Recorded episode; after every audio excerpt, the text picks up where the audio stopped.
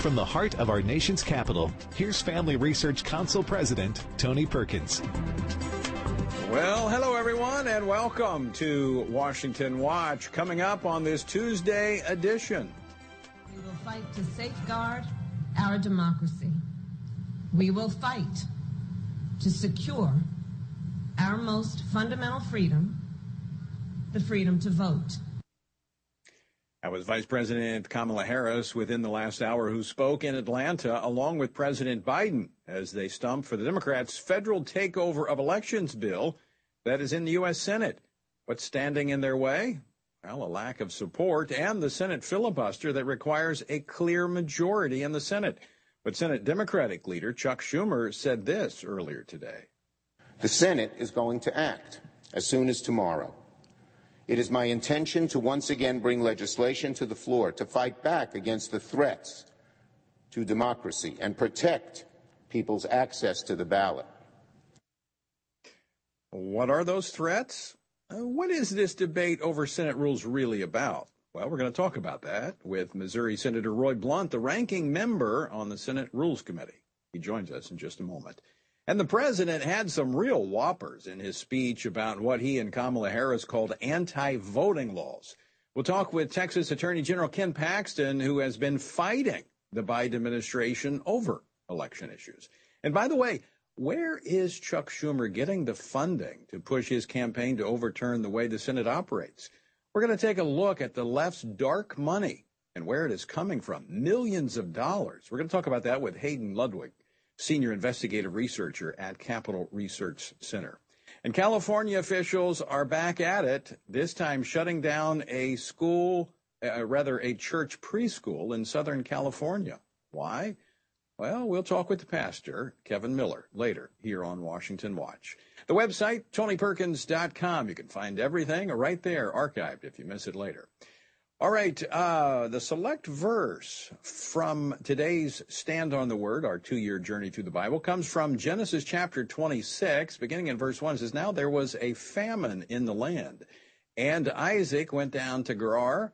Abimelech, king of the Philistines, was there, and Isaac sowed in the land and reaped in the same year a hundredfold. The Lord blessed him, and the man became rich and gained more and more until he became very wealthy. That's in Genesis chapter 26, verses 1, 13, and 14. You see, God's ability to provide for his children and even prosper them has nothing to do with the political or economic conditions surrounding them. We're just to trust the Lord. I invite you to join us in our two-year journey through the Bible. Go to frc.org slash Bible to find out how.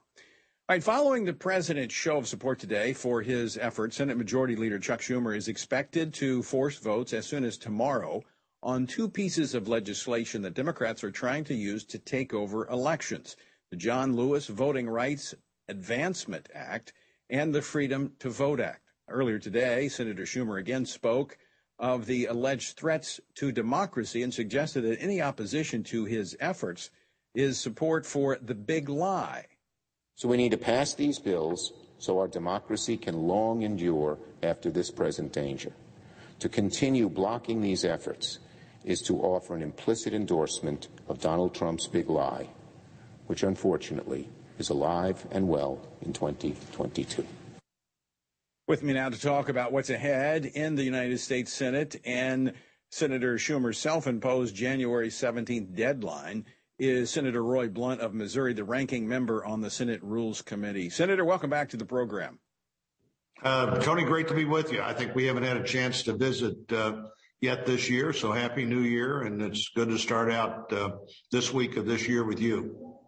Well, thank you, Senator. Happy New Year to you as well. Uh, I, am sure you probably caught pieces of the president's speech down in Atlanta, where just moments ago he endorsed the overturning of the rules in the Senate so that they can push forward the federal takeover of elections. So, a couple of questions here for you, uh, Senator. Let's start here with what are we talking about with the rule change? What is this really all about? Well, I think it is all about uh, just a temporary, taking advantage of a temporary moment where Democrats control the House, they control the Senate, they control the White House. And in all cases, you know, I've tried to act like this is somehow a mandate and they have uh, a mandate to move forward with dramatic changes uh, in in the country. Uh, clearly, there's no mandate. Uh, but uh, you know, Chuck Schumer, who uh, you said described, we heard him say this is a threat to democracy, was saying just a, just a couple of years ago it was a threat to democracy if you did the other thing.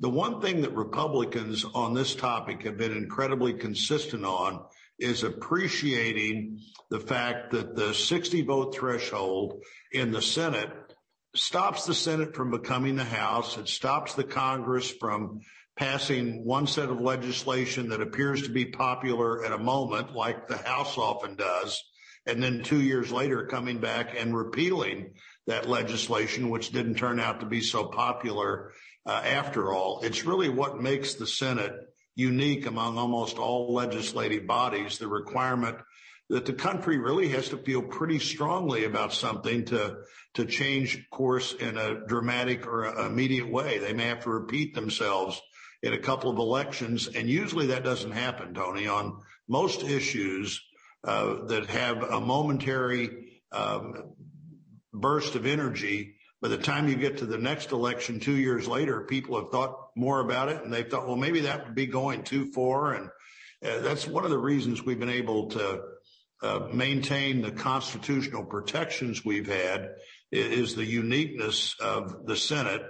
Uh, and you're going to hear a lot this week, as we heard at a press conference that I that I put together today of Republican members talking about uh, what Democrats were saying uh, four years ago, or five years ago, or ten years ago, and what they're saying uh, today.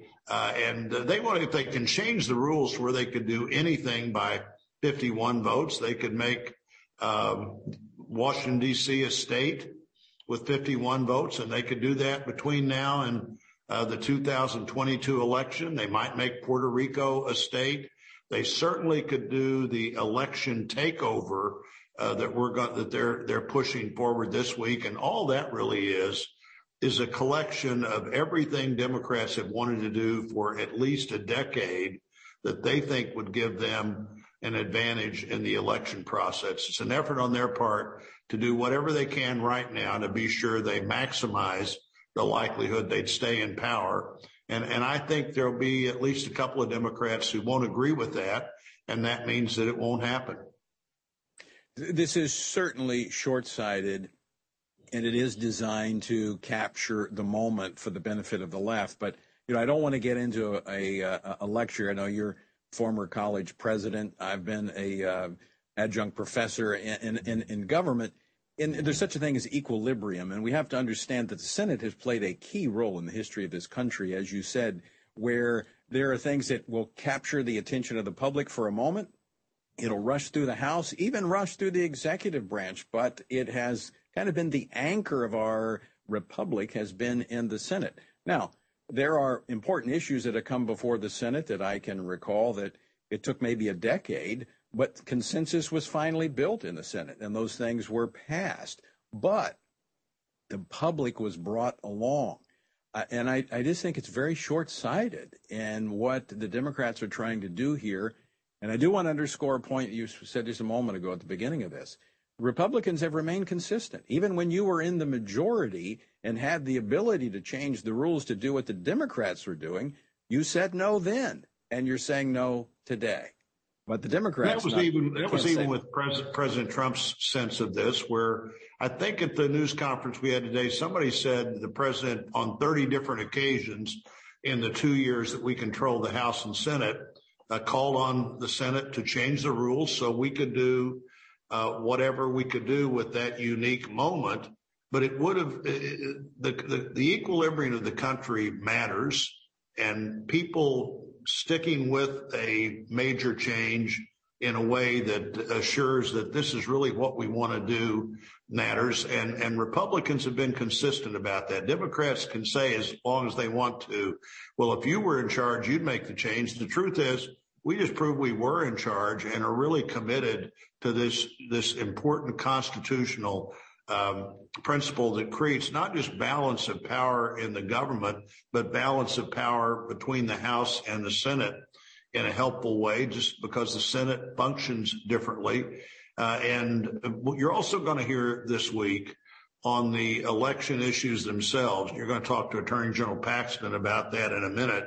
That there's a huge rollback in voting rights. And I've looked at this very carefully. I was an election official uh, for 20 years, including being the Secretary of State, the chief election official of our state. And what happened in state after state was the legislature leaned forward in response to the pandemic, as frankly you would want them to in a unique moment like that, opened some doors that hadn't been opened before, had had that election, had a, had participation in that election, and then when the pandemic was over, looked at the things they had done, and in all cases decided to keep some of them that they were appropriate, whether there was a pandemic or not, uh, and to eliminate others that were only appropriate when you had th- that unique circumstance.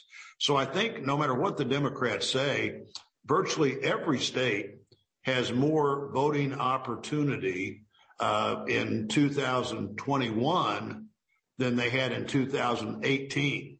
So you go back to their 18 laws. The states didn't go back to where what they were in 2018. They said we tried some things.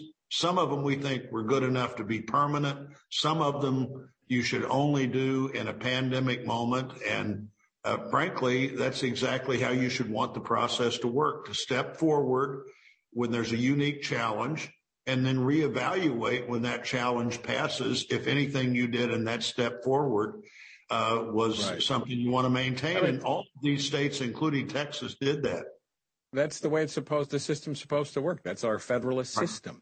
Uh, right. This would preempt the federalist system because it has a one size fits all for the entire nation.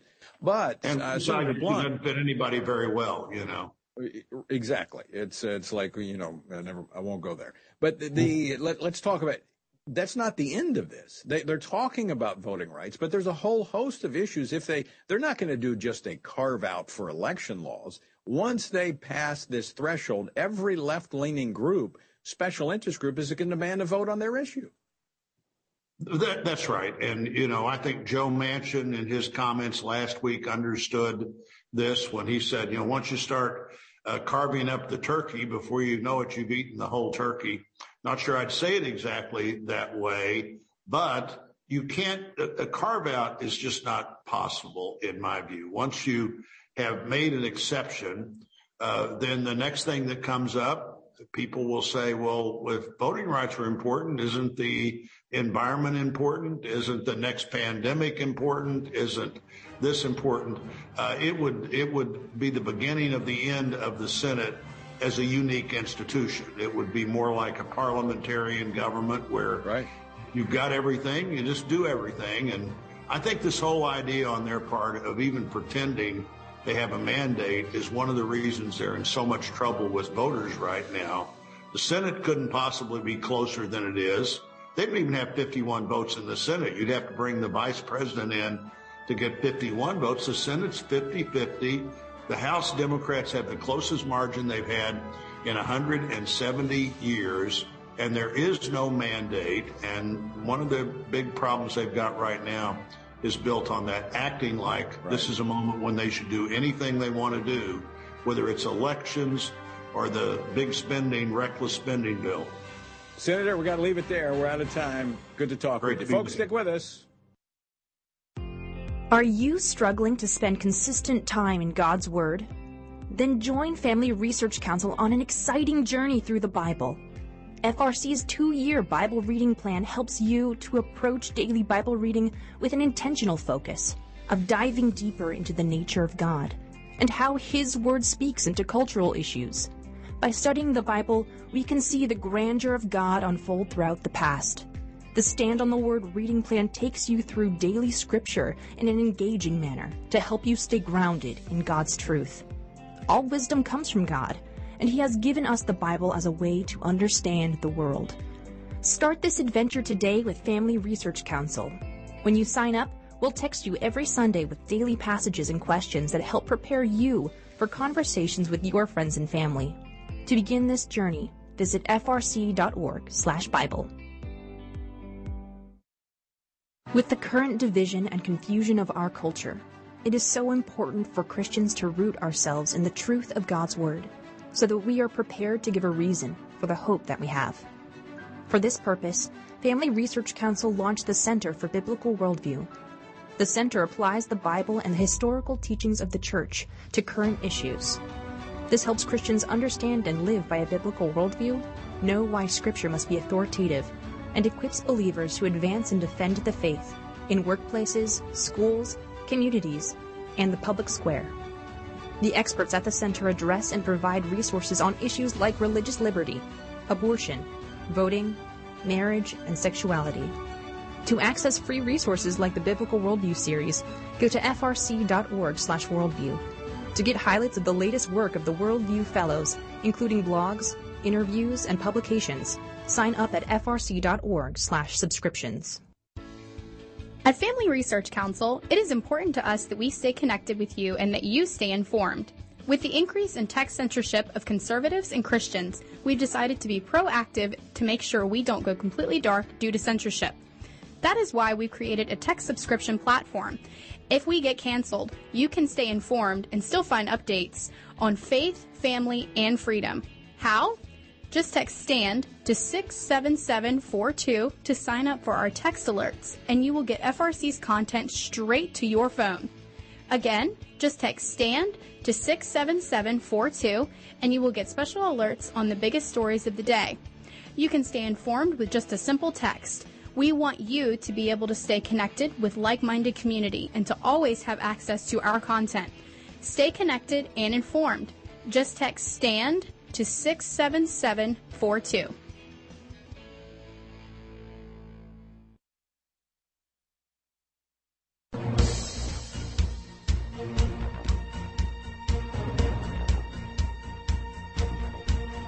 Welcome back.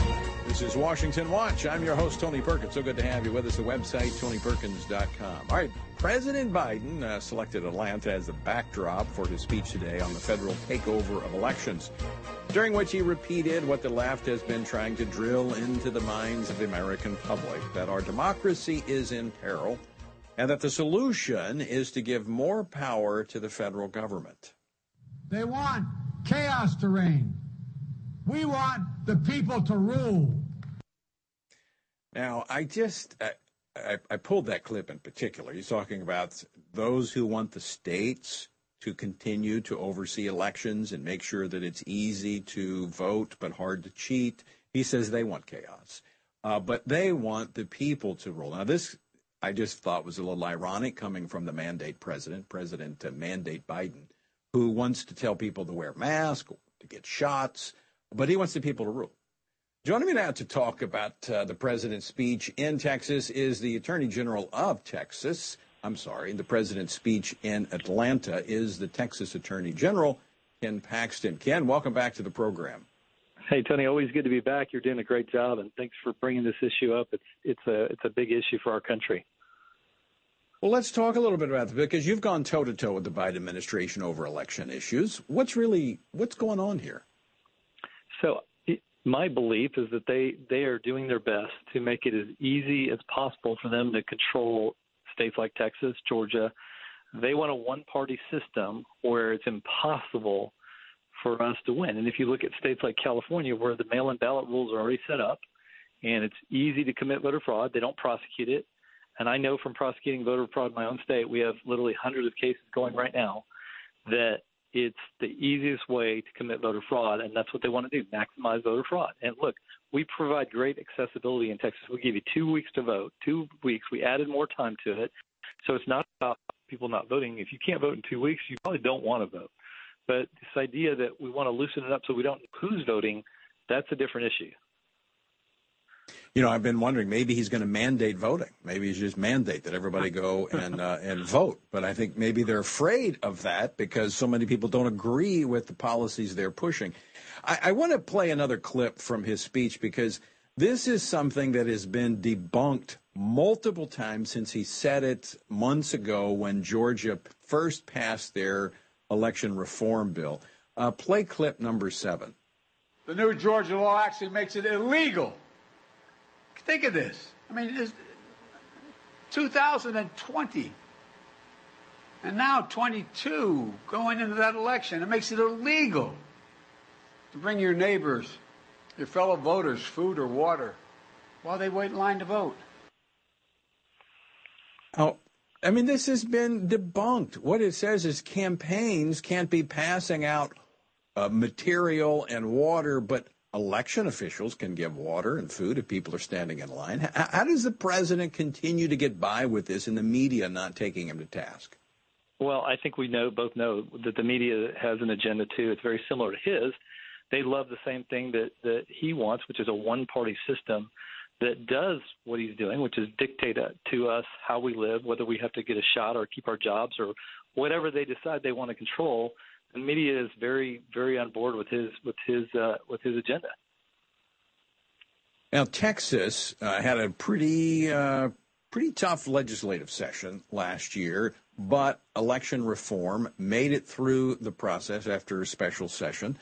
Um, wh- what's going to happen in Texas? Uh, will, will the will Texas fight back against efforts by the Biden administration to change its laws? Uh, we're already in a lawsuit over over defending our Texas laws from the Biden administration. I will say this, though, we are at great risk in Texas, more than we've ever been. I think since December 15th, when our Court of Criminal Appeals, which is our Supreme Court for criminal matters, ruled two days after their filing deadline, so that nobody could run against them. And by the way, it's a 9-0 Republican court. They ruled that the Texas Attorney General, who's had the authority to prosecute voter fraud since 1951, pursuant to a legislative action and pursuant to the Constitution that it is unconstitutional now for the Attorney General's office to prosecute voter fraud, which means now only local DAs, according to this ruling, only local DAs in like Travis County, which is very liberal and funded by Soros, Bexar County, which is funded by Soros, the DA there as well, Harris County, they will be responsible for prosecuting voter fraud, which means that we are not going to prosecute voter fraud in Texas anymore if we don't undo what the Criminal Court of Appeals did on December 15th. Well, how does that? How will that take place? How will that be undone? It's a pretty scary thought. Right now, we filed a motion for rehearing. We lost 8 1. One Republican judge voted with us. He's the one that got it right. I've asked the governor and others to, to file amicus briefs. I think we're going to have congressmen filing amicus briefs, the state senate. This is uh, this is a backdoor way to change Texas, and I mean t- change Texas really quickly. Like it could, it you will know, start changing in November. We're going to talk in a moment later in the program. We're going to be talking with uh, Hayden Ludwig about the the dark money that Democrats have been using. You mentioned Soros; he's just one of many. But it's not just at the federal level. They've been working to change uh, DAs and election officials and others at local levels just for this purpose. No, it's genius. They've they've worked on switching out. We had Democratic DAs in Travis County and Bexar, but they weren't liberal enough. So Soros beat he he unseated two Democratic AGs in those counties, and now we're in a position where the Court of Criminal Appeals basically took away the ability of the state of Texas to stop voter fraud. So if the local DA and that Soros put in place wants to allow hundreds of thousands of ballots to, to be fraudulently turned in, there's nothing that we can do if that decision stands. Wow, amazing. This is why elections are so important. People being informed and engaged. Uh, General Ken Paxton, as always, great to talk with you. Thanks so much for coming on today. Thanks, Tony. I appreciate what you're doing. All right. Uh, Ken Paxton, Attorney General of Texas. And for those of you living in Texas, another issue to be working on. Um, but this is not isolated. This is happening all across the country. And this is why I repeatedly say that our republic it's not made for spectators, it's made for participants. You and I have a responsibility. And of course, listening to Washington Watch, part of that responsibility, so you know what's going on and what you can do about it. But share that with family and friends. Uh, if nothing else, prayer points.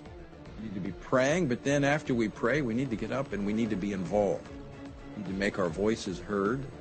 Sometimes that's showing up at city council meetings, school board meetings, state legislatures. Sometimes it means running for office. Whatever the Lord leads you to do, we must be salt and light in the world in which we live. All right, coming up, government officials in California have shut down a church run preschool. Why? Well, we're going to talk with the administrative pastor about it. Don't go away. We're coming back right after this. What is religious liberty and why should you care about it? Simply put, religious liberty is the freedom to choose your religious beliefs and to live according to those beliefs. Why should we care about this freedom? At Family Research Council, we care about religious freedom because we believe that it is an inherent human right that all governments have an obligation to protect. Tragically, not all governments do. Religious persecution is a tragic reality around the world that is not often acknowledged by the media even though attacks on people of all faiths continue to increase globally. In Scripture, God calls Christians to pray and care for the persecuted church, the downtrodden, and those who cannot help themselves. Therefore, we must be advocates for those persecuted for their faith. To access Family Research Council's latest resources and to learn more about religious freedom and what you can do to help the persecuted, go to frc.org slash religious liberty. Do you want to be able to stay up to date on conservative news? Are you looking for Christian resources to help you stay politically engaged? Then download Family Research Council's Stand Firm app. With all of our content available at your fingertips, you will conveniently be able to stay up to date throughout your busy day. The Stand Firm app will give you access to a variety of resources, such as our most recent episodes of Washington Watch with Tony Perkins, tweets, and other social media posts, and our latest blogs, updates, and publications. Additionally, you will have the opportunity to take action and make your voice heard by contacting your elected officials on the issues that most concern you. Visit the App Store on your smartphone or mobile device and search Stand Firm to download Family Research Council's official Stand Firm app.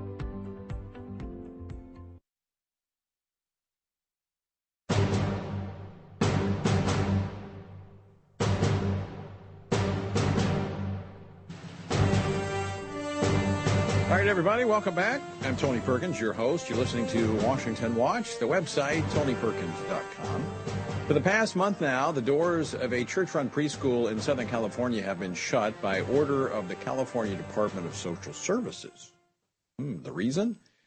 Well, Let's find out. We're going to be joined now by the uh, executive pastor of the church, Pastor Kevin Miller. He's administrative pastor at Foothills Church, which has been running this preschool for the past six years. Pastor Kevin, welcome to Washington Watch.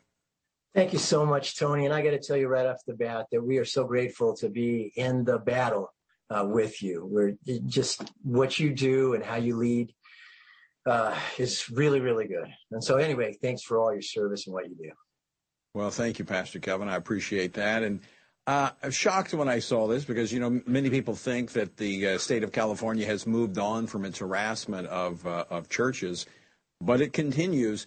You have a preschool, been operating uh, there for six years. You got about 100 students. Many families depend upon it. It's, it's, uh, it's a part of the church's ministry, but you've been shut down. You're going to be back in court, this, I believe, this Friday. Why were you shut down?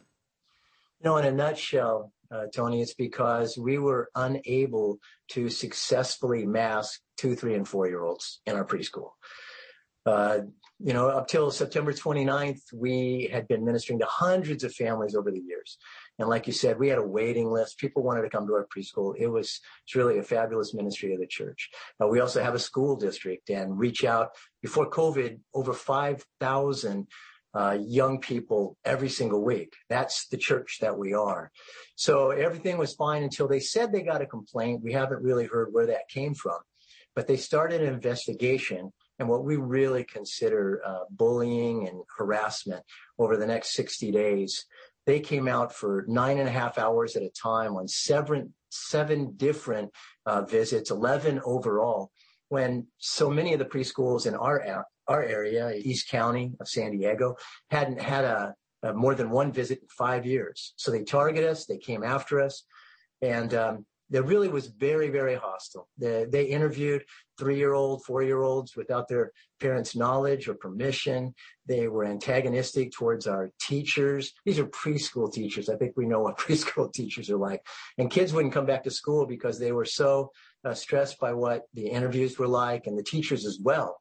So we called Senator Brian Jones, our state senator, who's a real strong proponent and fighting the battle in Sacramento, if you can imagine. And uh, he had a talk with the State Department of Social Services head.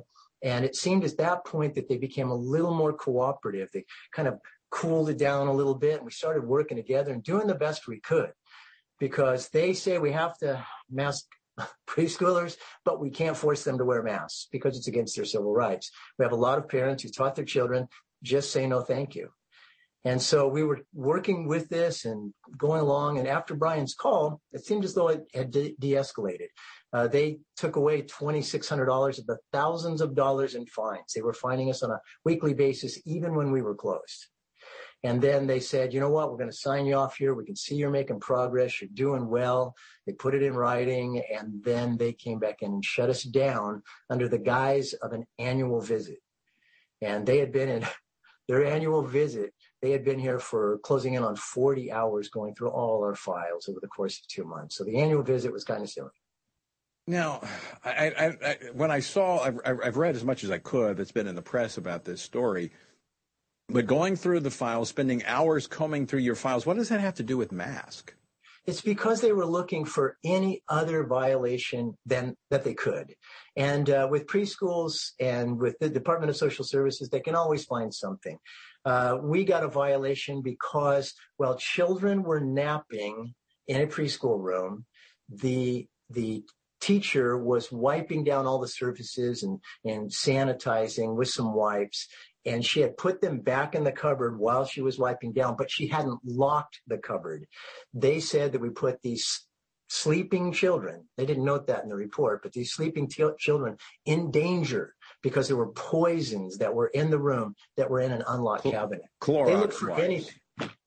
Yeah. yeah. So you, so they you, you, you get it either way. I mean, either you're not wearing them, making them wear masks, which by the way are uh, pretty much ineffective uh, for children. Uh, the numbers are startling at two, three, and four year olds. I got to tell you. Exactly. I mean, look, we're talking about kids. I mean, you can't even get them to stand still, let alone wear a mask. But even well, even even many of the the experts say that it's not necessary to mask children. Where's the science in all of this? I'll tell you, we have a collection of reports, 400 medical studies that say this is totally ineffective. We hope to enter that into the evidence as well. I'm not sure we'll be able to, but you're right. At the same time, the kids playing around outside can have their masks off because that really doesn't make sense. They can sit down at lunch and share each other's sandwiches. So I don't know. Anybody who has preschoolers, they know how hard that is. We're, we're up against a break, but Pastor Kevin, Friday is a court hearing. What will take place there? It's a settlement hearing, and if we can't come to an agreement there, then the 26th, 27th, and 28th is an official hearing. Until then, 100 kids are out of uh, daycare and 21 employees are unemployed, and the director has been told she can't work with children for the remainder of her life. Amazing. And I know how important that is as a former pastor that had a daycare. It's a great ministry to the community. Uh, Pastor Kevin, we'll be praying. We'll encourage our folks to pray for that hearing coming up on uh, Friday, and we'll check in with you to see how it goes. We appreciate it so much. Thank you, Tom. All right. Thanks for taking a stand. Wow. Uh, you know, it's just amazing to me. I mean, we're hearing all the reports of the fallout from the coronavirus uh, pandemic shutdowns, the impact that's had on kids. And here we see the government pursuing more of that. All right. We'll keep you posted on that. All right, coming up next, we're going to take a look into the dark money funding Chuck Schumer and others who want to take over the election system by changing Senate rules. We're going to talk about that next. Don't go away. Do you want to be able to stay up to date on conservative news? Are you looking for Christian resources to help you stay politically engaged? Then download Family Research Council's Stand Firm app. With all of our content available at your fingertips, you will conveniently be able to stay up to date throughout your busy day. The Stand Firm app will give you access to a variety of resources, such as our most recent episodes of Washington Watch with Tony Perkins, tweets and other social media posts, and our latest blogs, updates, and publications. Additionally, you will have the opportunity to take action and make your voice heard by contacting your elected officials on the issues that most concern you. Visit the App Store on your smartphone or mobile device and search Stand Firm to download Family Research Council's official Stand Firm app. What is religious liberty and why should you care about it? Simply put, religious liberty is the freedom to choose your religious beliefs and to live according to those beliefs. Why should we care about this freedom? At Family Research Council, we care about religious freedom because we believe that it is an inherent human right that all governments have an obligation to protect. Tragically, not all governments do. Religious persecution is a tragic reality around the world that is not often acknowledged by the media, even though attacks on people of all faiths continue to increase globally. In Scripture, God calls Christians to pray and care for the persecuted church, the downtrodden, and those who cannot help themselves. Therefore, we must be advocates for those persecuted for their faith. To access Family Research Council's latest resources and to learn more about religious freedom and what you can do to help the persecuted, go to frc.org slash religious liberty. Attention university students. Are you looking for an internship that will help you grow as a Christian leader and allow you to positively influence the culture? Then Family Research Council's internship program is for you. FRC's life-changing 12 to 15 week internship program will prepare and equip you for the next step in your professional journey. You'll enjoy a speaker series focusing on careers and callings, lectures from prominent conservative leaders, and weekly biblical worldview training. All of these offerings were created to aid you in your personal and professional development. As an intern, you will have the opportunity to work side by side with our experts in policy, communications, event planning, and more. The real world experience you gain will prepare you to pursue a career of influence and make a difference wherever God calls you. This paid internship offers fully funded housing in the heart of downtown DC, giving you the chance to experience our nation's capital. Visit frc.org slash internships to apply.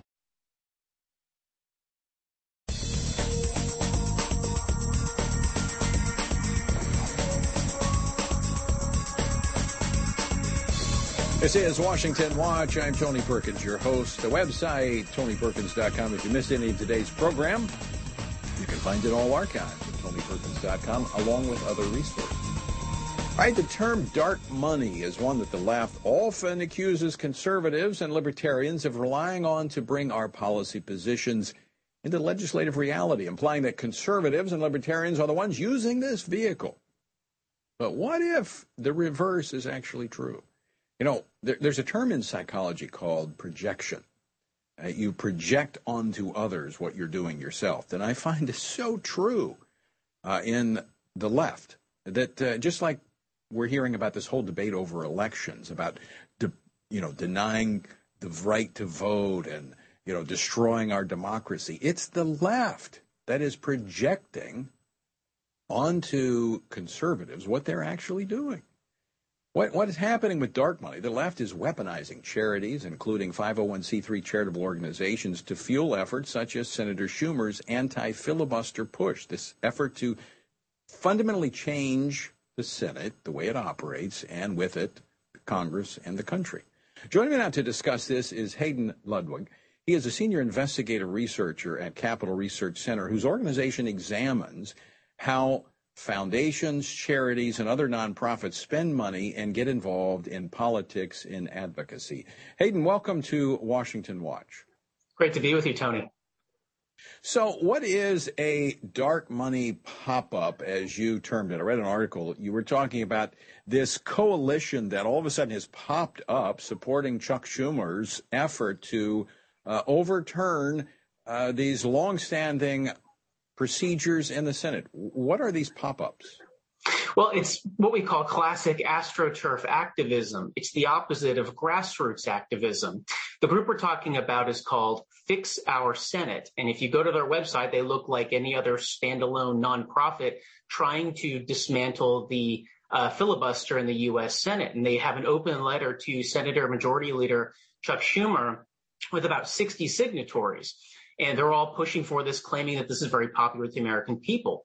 In reality, there is no nonprofit called Fix Our Senate because it's what we call a pop-up group. We call them this because it's basically a website that can appear one moment, attack Republicans and conservative policies, and then pop out a minute later when they uh, basically unplug the website. In reality, this group and its coalition are a front for a multi-billion dollar dark money network that specializes in these kinds of pop-up groups run by a consulting firm for Democrats called Arabella Advisors. So uh, let's. I, I, want to get into all of that, but with these pop-ups, the, the, the, the I mean, probably, I guess the the biggest issue here is, as you say, they don't really exist. They just pop up. So how do you hold them accountable for what they put out there and the claims that they make? Well, you really can't, and that's the most unfortunate thing about this. There's no law prohibiting them from doing this because these websites are basically owned and operated by another nonprofit run by that consulting firm I mentioned earlier, Arabella Advisors. So Fix Our Senate, if you go to a lot of these pop-up campaign websites, they don't disclose the relationship to Arabella or its nonprofit network. They don't mention that if you donate to them, you're not actually donating to this particular group. You're donating to the master mothership that runs it, whose name you most people have never heard of. So it's the opposite of transparency. And what we found in the last three years of reporting on this multi-billion dollar network is not only is it in the, um, the pinnacle, the cutting edge of Democratic Party politics, it's also how the left is increasingly shifting to pushing policy in Washington. They don't want the people to see the real nonprofits and professional activists running these organizations. So they give them phony names and slick campaign websites to totally obfuscate the uh, political debate. So, Hayden, the um, there, I think there's a kind of a step in between Fix Our Senate and Arabella, and it's a the 1630 fund that is funded through Arabella. Um, explain what that fund does in terms of organizing various liberal leftist organizations. Well, it's a little bit complicated, so I'd ask your listeners to bear with me. So the way it works is you have this consulting firm, Arabella Advisors, housed in Washington, D.C. And I've been to their offices. It's a very swanky place run by professional consultants and activists. Well, Arabella, in the last two decades, um, has, has created and managed a fleet of four nonprofits. All of these groups share Arabella's address. And I should stress Arabella is not a nonprofit. It's an LLC. It's a for-profit company, but it has a really tight, almost incestuous relationship with these four nonprofits. In fact, the boards of directors are all run by Arabella's staff. While these nonprofits in turn accept huge contributions, we're talking hundreds of millions of dollars. In fact, we, we calculate in 2020 over a billion and a half dollars in one year alone. It's like a Fortune 500 company. These nonprofits are hired by outside foundations like the Bill and Melinda Gates Foundation or George Soros's Open Society Foundations or the Ford Foundation to take money from these organizations and create these kinds of pop-up campaigns that cannot be traced to the original donors. The group you mentioned, the 1630 Fund, is one of the largest in the Arabella network. And we've traced hundreds of these pop-up campaigns working on everything from packing the courts to eliminating the filibuster to pushing Obamacare expansion to attacking Donald Trump and Republican senators in the 2020 election. Uh, in fact, according to an article last month from uh, Politico, I think it was just the 1630 fund. That's not all of the, that's not the other nonprofits that uh, Arabella funded. They put out a whopping $410 million in the 2020 election just to unseat President Donald Trump. Now, a couple of things to note about this. This is, as I understand, C3 money that is put out there. Uh, this is also, as you said, we don't know, you don't know where it comes from. It's not traceable. This is money coming from the left. This this far eclipses even stuff of what the Koch brothers did. Yeah, what we've seen is there's really no comparable beast to the Arabella empire on the conservative side. Uh, we've we've looked around, we've done investigations into this to see is there who, has been doing this before? And my conclusion is this was a scheme dreamed up by Eric Kessler, who's the founder of Arabella Advisors, uh, way back around the year 2000 when he came out of the Clinton administration, where he's working for the Department of the Interior. He came up with this brilliant idea to create these nonprofits controlled and paid and paying his company Arabella massive millions of dollars in consulting fees to run this network by the way and it, it's a brilliant way to basically move money from foundations which i should point out are, are usually shy of, of being perceived as too political. They want to be seen as more highbrow and philanthropic even though what they fund is usually things like like pushing on abortion campaigns for instance. But they want to be seen as uh, not attached to the politics. So by having this large pass through composed of these, yeah, 501c3 and 501c4 nonprofits that can do limited campaign work, limited political and lobbying work, um, they can command all of these policy changes on a scale that I've never seen on the conservative side. It's only now that we see any conservative organizations trying to follow suit, but the scale is so much smaller, uh, and they have a 20 year lag on Arabella that it doesn't look like they're ever going to catch up to what the left is doing. So Hayden, you know, we all, a lot of people have heard about George Soros because he has been uh, very open about his funding, and of course, Open Society Foundations, which is his uh, his arm. He he's one of the uh, the big donors, but quite frankly, he is uh, eclipsed by many others, as you said, give hundreds of millions of dollars to this effort. Right. Well, you know, it's interesting. Most people think of um, the two parties when they think of politics. But part of what their capital research studies is the massive billion dollar, multi-billion dollar strong nonprofit world that operates just outside on the perimeter of the two political parties. And what we've discovered is it's actually much more powerful than either of the two political parties. Not only do they have more money, uh, the, the left in particular, but they also have a legion of professional activists available round the clock. When I, when before COVID, one of my parts of my job was to actually attend various Supreme Court rallies and protests put on by the left. For instance, those protesting the confirmation of all of President Trump's uh, Supreme Court picks. And what I found is you, you could see a thousand different kinds of signs there, and maybe a third of them would belong to a handful of organizations because they're they're operating by extension. They are these kinds of pop-up campaigns, and the reason I think they do this is there's a lot of strength and being perceived as having, you know, a dozen different friends backing you on this when it's really just two or three, it gives the impression of broad grassroots support for things that are really controversial and extreme, like abolishing the filibuster in the U.S. Senate. And Arabella has made who knows how much money, hundreds of millions of dollars over the last two decades, running this kind of, um, frankly, brilliant and very insidious, very devious kind of political campaigning.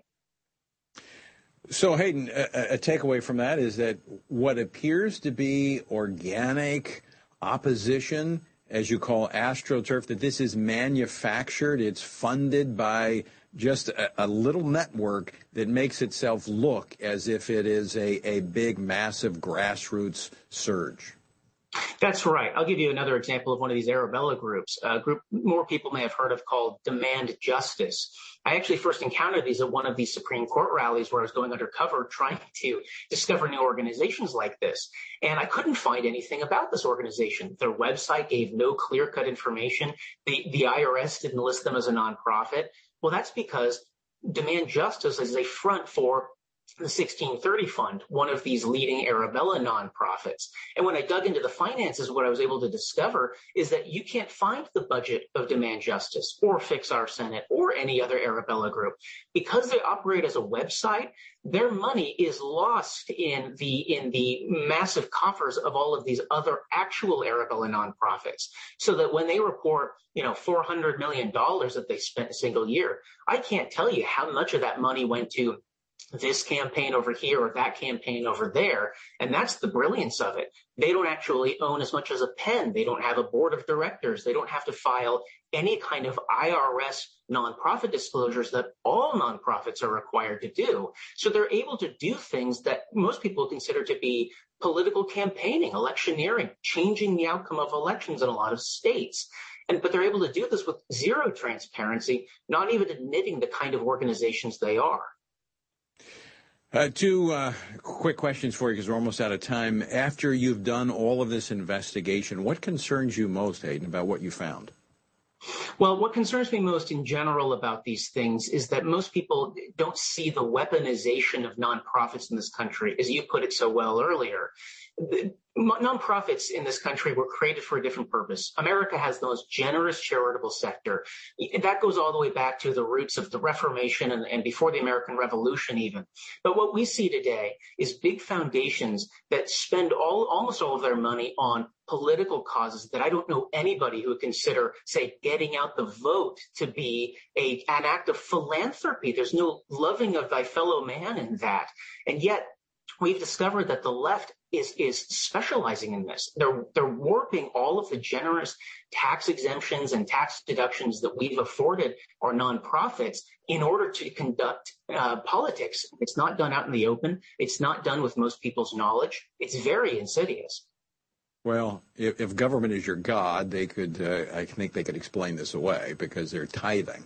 Um, but that's another another topic. What can be done? How can this be fixed?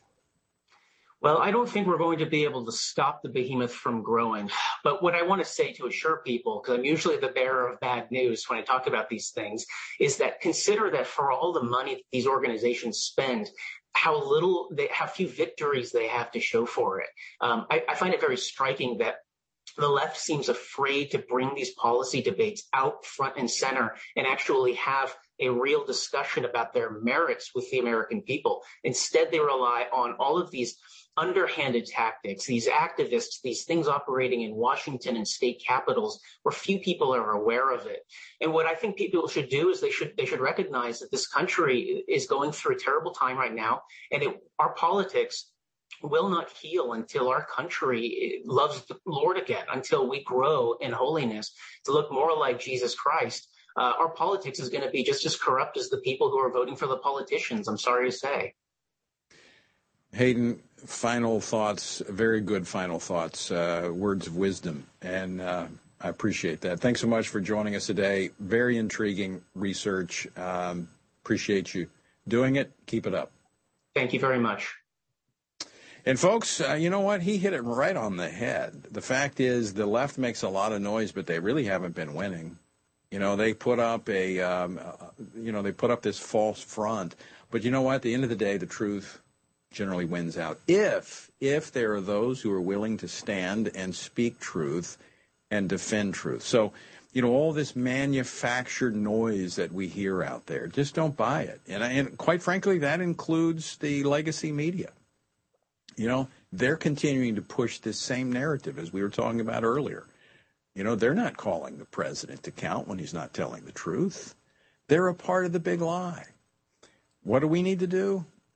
We need to know the truth and we need to stand for the truth and not be discouraged by what's happening around us or what might be the temporary outcome. The truth will ultimately prevail.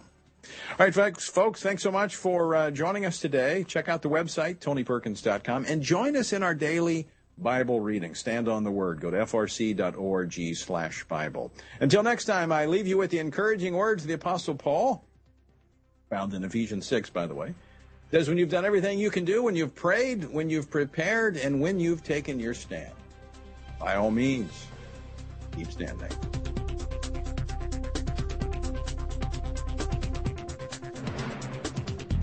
Washington Watch with Tony Perkins is brought to you by Family Research Council and is entirely listener supported.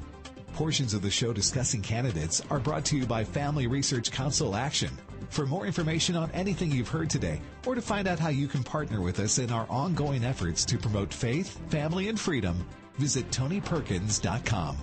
Also, to leave a comment about Washington Watch, call our watch line at 1 866 372 7234.